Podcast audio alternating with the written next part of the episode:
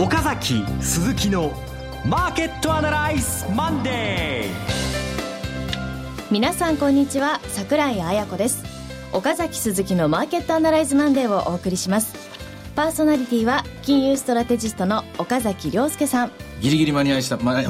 岡崎です。今日は間に合わないと思いましたが、はい、なんとかギリ間に合いました、はい、さあそして証券アナリストの鈴木和之さん。おはようございます。鈴木和之です。よろしくお願いします。この番組はテレビ放送局の BS12 チャンネル12で毎週土曜朝6時15分から放送中の岡崎鈴木のマーケットアナライズのラジオ版です。週末の海外マーケット、月曜前場の市況や最新情報はもちろんのこと、テレビ放送では聞けないラジオならではの話など耳寄り情報満載でお届けします。さあこの土日というか先週の土日ですね、はい、はセミナーが私まず土曜日宇都宮、はい、非常に熱気がですねもうひしひしと感じられるの伝わってくるようなそういうセミナーでしてですね、久々の最長記録だったんじゃないですかね。2時間ちょっと、もう声カラカラなんですが、しかし、その後大雨にやられてさらに翌日有楽町でセミナーという感じで、はい、日曜日有楽町で、とても大きなセミナーを、やらせていただきました、はいはい、満員ということでですね、はい、いややってる我々もなんかね熱くなっちゃいましたよね。ドキドキして、ねお客さんも大勢いらしていただいてるんですが、こちら私たち、もう舞台の上の演者もですね、これまでにないぐらい大勢の、演者をどんどん登壇してもらいまして、はい、いや盛り上がりましたね、はい会場にはブースで、ゆたん商事をはじめに、ものすごい数のもう若い方々の熱気があふれてましたね。なんかかっこいいですよね。中になんか中からこう階段上がっててトントントンといっててホールに入ってドーンと広がったら素敵なステージが待ってるみたいな、なんか芸能人みたいななんかそんな錯覚を覚えましたね、あれ。いや我々もねまたこう何回もできるように頑張ってね、はい、いきたいと思います、はい、さあそれでは番組進めていきましょう。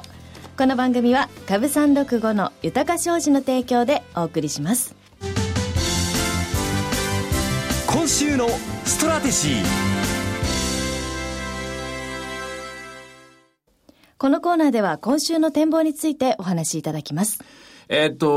まず結論先に言うとやっぱり今週もなかなか買わせてもらえないというか、もう少し進みそうですね。15,000円、前場終了で405円まで来てますけども、高値442円。もう一段ありそうですね。次 15,500 円がもうほとんど触るところまで来ました。で、ボラティリティ今日は少しだけ上がってますけども、非常に低い位置 18.28 ということで、あとはちょうどシーソーでですね、電車が前に行ってるみたいな感じなんですけどね、マザーズ指数今日プラスということで、大型に行く日、それから小型に行く日、これをね繰り返しながら前に進んでますね。はい。先週のこの時間に、3週続くことは4週続く可能性が非常に高いと。はい、確率的に言うとそうなりそうだ。で、それがその4週目、先週、はい、まさにズバリピンポイントでそういうふうになってきたという状況でした。3週続いたということは、高値を切り上げ、はい、同時に安値も切り上げ、はい、というパターン。週末終わりでも切り上げですね。典型的な上昇トレンド、週足の上昇トレンドは4週続く。3つ続いたら4つ続くってやつで、今週は5週目なんですけどね、はい、4から5というのはですね確率は落ちます。1ヶ月続いたということですからね、そろそろブレスが入ってもいい感じなんですけども、しかしそれでも31対17ぐらいですからね、半分以上の確率ではいってるんですよね。31対17というと2勝1敗ぐらいでいってますからね。ですからまだもうここで降りるかっていうとそうでもなさそうな感じでスタートですね、もちろん安く仕込めた安いところで買えた人は確実に利益を確定しながら進む、これも鉄則ですけども、しかし高値はもう少し上まで行きそうな気配ですね。この感じですとマイナスの要素がないっていうことでここまで来てる、ということなんですけど、今週新成長戦略閣議決定の可能性とか予定表に書いてあるんですけど、これでなんかちょっとがっかりとか、あるいは加速したりとかっていうことは、可能性は影響力っていうのは加速はないかもしれませんけど、がっかりはあるかもしれませんよ。あるかもしれません。がっかりがあるとしたら、今法人税減税の話が進んでますけども、これが実にしょぼいもんだったみたいなね、感じで終わるとか、あとは去年の焼き直しで成長戦略の中身がほとんど変わってなかったとかっていうとですね、これはケチをつけられる可能性があると思います。特にこれが海外に翻訳されて英語になった時にどんな風になるかっていうの、外国人投資家の反応が気になるところですね。このパターン、上昇トレンドのパターン5週目、うん、で確率的に言うと今週も結構上に行きそうだ、はい、ということでありますが、一方で、うん、テクニカル指標がかなり過熱しているのも事実なんですね、うん、あ、そうですか。で、騰落レシオが、うん、今 150% に乗せてきているというのが、うん、結構マーケットでは随分そこら辺心配する人も多くて、うん、今まで凪の状態から一気にわーっとこうホットな状態に変わると、うん、テクニカルの、ツールは大体こう熱っぽさを示すようなところにすぐ行きがちなんですが、うん、このままこの針が振り切るような形で行くのはちょっとスピード違反かなという気もしないではないんですけどね、うんうんうんうん、それはだから歩幅といいますかね、上昇幅でしょうね、おそらくね、うん、じりじり進む点に進むとなるとですね、この騰落レシオもだんだん落ち着いてきますからね、時間とともに、はい、ただ見逃せないのは金曜日もそうなんですけれども、土曜日のマーケットアナライズでもご紹介した通り、東京が終わってから海外がですね強いんですよね。株365、株365見てもやっぱり外国人は明らかに買い戻していますか、あるいは新規の買いかもしれませんけれどもね、日本株を買いで入っているというのが続いてますよね、うん、これ今週も続く、そんな感じがしますね、うん、わかりました。テクニカル、それから、トレンドの動きに加えまして、改めてこのファンダメンタル、うん、あるいはマクロ経済の動きをお尋ねしたいんですが、先週木曜日日経平均245円高したあのきっかけは、やっぱりこのアメリカの FOMC 声明でしたね、はい、あるいはイエレン議長の会見ということでありました。で、日本ではイエレン議長がアメリカの株式市場に関して、株式市場は割高ではないと言ったから、株が買われた的なことがよく言われてるんです。それで日経平均245円高つけたんです。いいですよね。そういうところですか、FOMC。FOMC はプラスとマイナス2つあるんですよ、はい、でプラスの方は金融緩和が持続しますよと、ゼロ金利政策っていうのは予想以上に長くなりそうですよと、これがまた確認されたことですね。で、マイナスの要素はですね、逆にアメリカの成長速度って言いますかね、成長率っていうのが少し下方修正されてるかもしれない、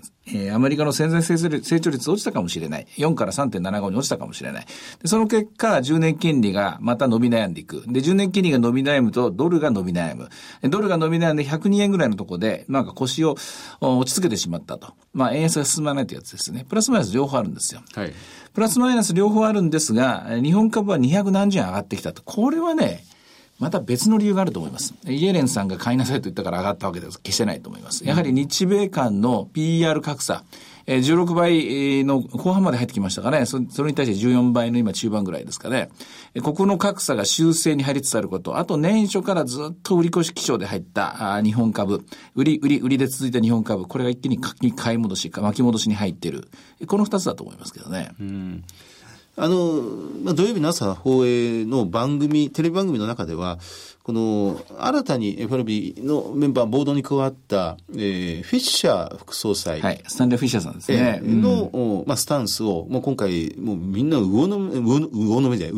の目で探そうとしているとそうで、そのどうやらこれではないか、ドットチャートを示して、うん、そういう説明されてましたが、そこをマーケットは、ポジティブにプラス方向に受け止めているということでしょうか、うん、でもあんまりあそこ固執しちゃいけないのはですね、財務次官だった人も女性なんですけどね、入りましたでしょ。あの人もやっぱりハト派らしいんですよ、調べてみると。で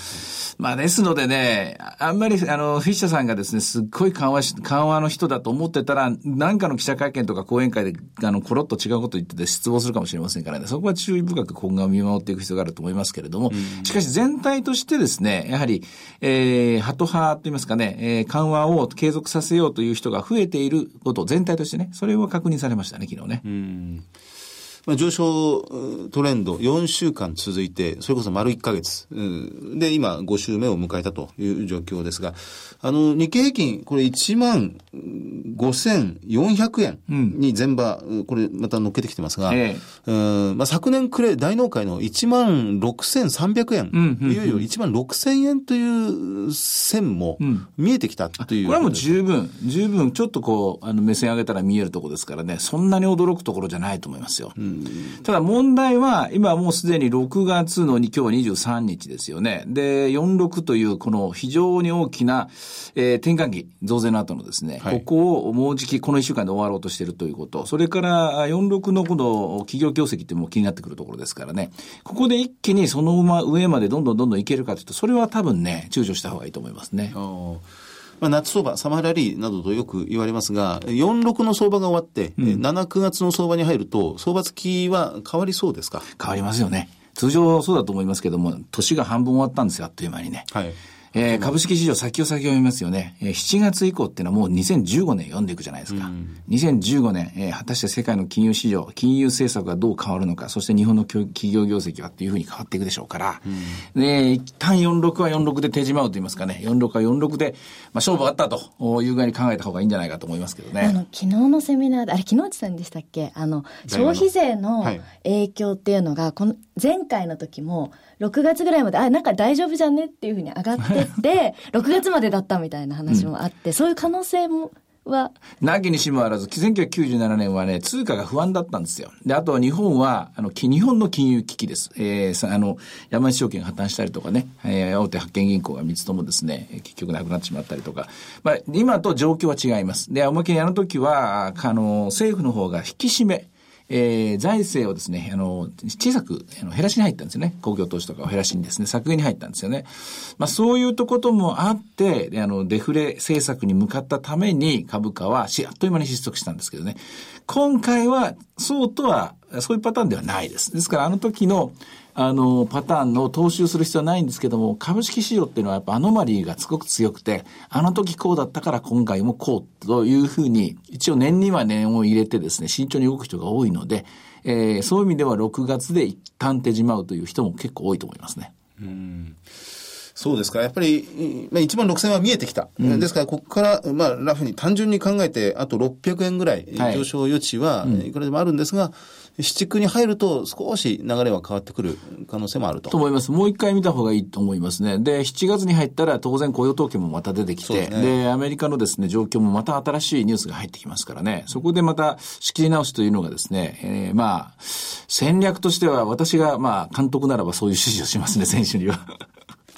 はい。では、前場の指標で見ておくべきものありますか？はい。日経平均は切り返し、55円高。で、ボラティティも若干上がってますが、やっぱり前場、やっぱり特筆すべきがこのマザーズ。これですね。ですね。ここがやっぱり原動力になると思いますね。もう前場こう、サイバーダイン、ミクシー、ユーグレナ、もう軒並み大幅高。あ、ミク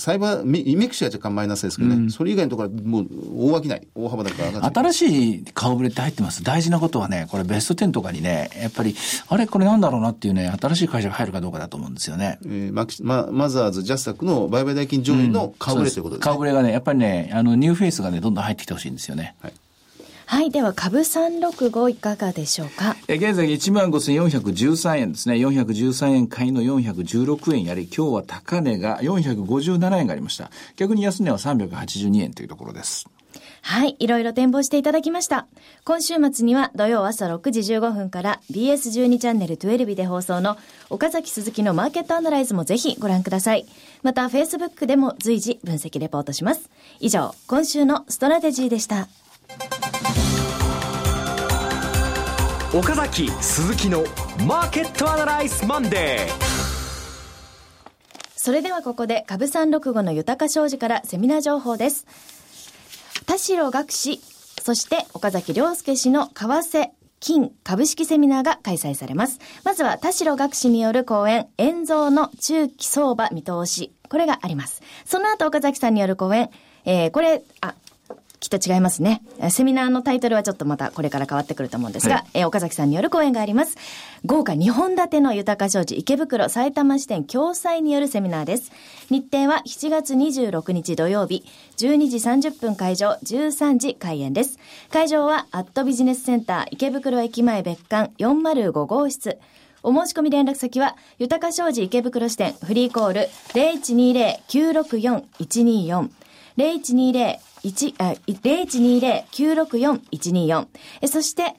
あるいはですね、豊商事埼玉支店の方でも OK です。フリーコール 0120-997-524。0120-997-524 です。受付時間はどちらも同日祝日を除く9時から20時。ということで、こちらは2本立てのセミナーで、後半が岡崎さんということなんですが。もう7月相場ですね、もう始まって、もう20何日ですから、ある程度ですね、どんな状況かっていうの見えてると思うので、まあ、6月のお話とはまたガラッと変えて、中身みを一新したですね、資料を使ってお話しますので、期待してほしいなと思いますね。はい、お申し込み者多数の場合は先着順となりますので、はい。ぜひお早めにご応募お願いします。ここまでが豊か商事セミナー情報でした。続いては毎週土曜朝6時15分から BS12 チャンネル12で放送中の岡崎鈴木のマーケットアナライズからのセミナー情報です。7月25日金曜日、名古屋に行って無料の投資家セミナーリアルマーケットアナライズ 2014 in 名古屋を開催します。会場は名称 IR エキスポ開催中の吹上ホールです。応募方法は BS12 チャンネル12の岡崎鈴木のマーケットアナライズを検索いただきまして、番組ホームページからリアルマーケットアナライズ 2014 in 名古屋の応募フォームにご記入いただくか、電話番号 0120-953-255 0120-953-255 から通話料無料自動音声応答サービスにて24時間ご応募を受けたまっております。締め切りは7月7日です。まだまだお席に余裕がありますので、ふるってご応募いただければと思います。なんといっても生でやりますので、はい、生でテレビの収録をしちゃおうと。そうなんです。これがですね、2段階になってまして、はい、まず、名称 IR エキスポがオープンして間もなくの10時15分から公開収録ですね。BS の番組の収録をしてしまいます。45分間、はい。で、ここは先着順なので、はい、早いもの順ですから。これのブースの中ですから、比較的お席が少ないんですね。少なめなんです。はい。で、問題はその後、これいつもそうなんですけどね、はい、番組って面白いもんで、番組自体も面白くやってるつもりなんですけども、番組後の楽屋ネタみたいなものがですね、いつも大盛り上がりするんですけども、はい、今回はこの番組収録直後にすぐセミナーを実施するということですので、これ言いたい放題状態になるんですよ、いつもね。はい、さっきああ言ったけど本当はね、もっと詳しく言うとこうなんだよみたいなお話が、これがですね、第一ファッション展示場西という会場に移動してのセミナーとなります。こちらはチケットというかですね、当選はがきがいりますので、いずれにせよ申し込んでいただければと。できればこれセットで見てもらうと一番面白いと思うんですけどね。多分ね、流れで見ていただければと思います。7月7日締め切りとなっておりますので、ぜひご応募ください。それからですね、番組連動セミナーのリアルマーケットアナライズのウェブ版セミナーとも言うべきマーケットアナライズプレミアムビデオオンデマンドも配信中です。こちらも。ところでさっきの収録ですけどね、はい、これ収録だから例えば言い間違えたら取り直しありなんですよね。ありです。大丈夫です。はい。それもまた面白いところですよね。そう。ちょっとここもう一回みたいな。ちょっとこれなしっていうやつが今回はありなんでですね。はい、ちょっとですね、そこも見せ場だと思うのでですね。はい、見てもらうと嬉しいです。いつも見てる番組がこうやって作られるというのをね、見ていただけると楽しいんじゃないかなと思います。はい。はい、ということでぜひよろしくお願いします。以上、セミナーのお知らせでした。フォローアップアナライズ。このコーナーでは先週放送の BS12 チャンネル12岡崎鈴木のマーケットアナライズについてお二人にレビューしてもらいます。はい、先週は土曜日は、東京金融取引所にお邪魔して、増田さんのお話などを伺いました。で、増田さんのお話もそうなんですが、岡崎さんが作ったこの夜の間の、夜の日経平均。夜の日経平均チャートというものがあって、東京の現物株の終わる時間、午後3時を起点として。あれを寄り付きにしてるんですよ。終値を寄り付きにしてるっていうね、ちょっとした発想の転換なんですけどね。で、ぐるっと一晩中、オープンしている株365の朝6時の終値ですね。これを大引けにしてると。大引けにすると。で、白か黒かはっきりさせるという、そういう絵なんですけどね。陽線か陰線かで判断すると。だから、東京の現物の終値が始め値。はい、で、株365の朝6時の終値が終値。というローソク足を自分で作る。そうです。はい。で、今、工夫してるのは、その翌日何が起きるかっていうことを、いろんなパターンで見てるんですね。翌日、現物株とか、株365とか。そうです。翌日もまた日経平均が買われるのか。例えば、ある一定値幅までだったら上がらないとか、売られてしまうとか、ある一定値幅が出た時は絶対買われてしまうとか、あるいは、ある月は、この後日本株は、例えば大型株が大にぎわいだったとか、あるいは小型だった、あるいは新興株だったとか、なんか多分ね、パターンが見えてくると思うんですよね。で、外国人投資家の買いっていうのは日経平均に集約されてるようですが、実際には ETF だったりとか、実際にはバリュー株だったりとか、実際にはグロースだったりとか、日経平均しかないもんだから、夜中に取引されてるものがね。ですので、日経平均でとりあえず、代替案としてですね、代替策として買われてるポジションが、実はそれが東京に帰ってきて、で、現物の何かに集約されて変化していくときにどういう変化があるのかっていうやつですね。工夫の仕方で無限にバリエーションが広がりますね。と思いますよ。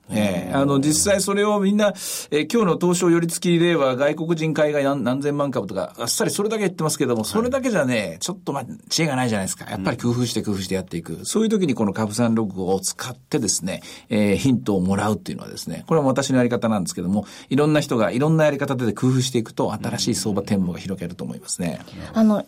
結構株365とか先物とかってその普段現物しかやってない方にとっては敷居が高いみたいなイメージがあるんですけど、昨日のセミナーで岡崎さんが目安みたいなことをおっしゃってましたよね。そうそう、レバレッジというのに対してどうしてもアレルギーがあると思うんですよ。例えば100万円しか持ってないのに400万円の価値を買うとかですね、そういうスタイルなんですけども、今ってのはお金を借りるのがすごく安いわけなんですよね。要するにお金を借りるのが安いってことはソフトバンク型の経営するのがいいわけで、 ROE 型経営ってそういう意味なんですよね。で、ROE 型経営を投資の世界に生かすのはレバレッジ型投資であって、ただ借りすぎちゃいけないわけなんで、倍率をかけすぎちゃいけない。で、私のやり方っていうのは100割るボラティリティで見てるんですね。で、100割るボラティリティ、例えばボラティリティが 20% だったら100割る20で5倍。ここを限界にしておくと。ボラティリティが高いときは、例えば30だったら100割る30で3倍。これを限界にしておくと。で、そうしていくとってね、そんなに大きな変化っていうのは起きないですからね、危なくはなくいいかなと思いますね。なるほど。ボラティリティが下がるということは、レバレッジが上がるというその通りです。ボラティリティが下がるってことは、ボラティリティってのは一言で言うとこれ株のコストなんですよ。金利の利息と同じようなもんですよ。株のコストっていうのは、要するに株をどこまで買っていいかっていうのがボラティリティでの目安であって。で、ボラティリティが高いってことは株のコストが高い。つまり増資とか、IPO とかですね、株を、つまりファンドとかお金を集めにくいんですよ。で、ボラティリティが低くなってくると、三井不動のように、ボーンと3300か3400かドンと集まっちゃうと。要するに、だからボラティリティを下げたいんですよ。で、ジャネット・イレンさんも、日銀も、とにかくボラティリティを下げるために、株価のボラティリティを下げるために、異次元の金融緩和があると。金融緩和をして、お金をジャブジャブにして、さあどうぞお金を集めなさい。お金を集めて投資をしなさい。証拠金でも何でもいいわけですよ。リスクを取りなさいよ、と促しているのが今の金融政策なんですよね。ボラティリティは上がってしまうものではなく、意図的に下げることもできるわけなんですね。時間はかかると思います。だいたい人々のコンセンサスが固まってくるとボラティリティは下がってきますから、そういう意味では今は株式市場にお金が入りやすい時代が作られていると思いますね。レバレッジをどんどんかけてくることになりますね。そうですね。はい。では今週の注目ポイントありますでしょうか。はい。先ほど、先に櫻井さんに言われてしまいましたね。成長戦略の可能性なんです。これ日は決まってないんですけども、28日までには出ると優雅に聞いてるんですけどね、どこで出てくるか分かりません。アメリカの方は住宅関連ですね、こちらの方が出てきますね、どんどんと。それから、今週末、月末がいよいよ近づきますので、5月分の経済統計が日本の場合一気に出てきます。5月の失業率、有効求人倍率、それから商業販売統計、家計調査、このあたり出てもこれでマーケットが大きく変化するということはあまりないんですが、これエコノミストを中心にこの数字が非常に気になるところですね。あと一つだけ気になるのがですね、26日の木曜日にイングランド銀行のカーニー総裁が講演をされます、ロンドンで。で、前回これ12日だったかな、金利をそろそろ上げますよという話があったんで、2回目の講演でまたこれを同じことを言うとなると、いよいよ本気になってきたな、そのモードが確認になるので、為替市場動きになるかもしれませんね。木曜日から金曜日。はい、岡崎鈴木のマーケットアナライズマンデー、そろそろお別れの時間です。ここまでのお話は岡崎亮介と鈴木和之と、そして櫻井彩子でお送りしました。それでは今日はこの辺で失礼いたします。さよなら。この番組は株365の豊か商事の提供でお送りしました。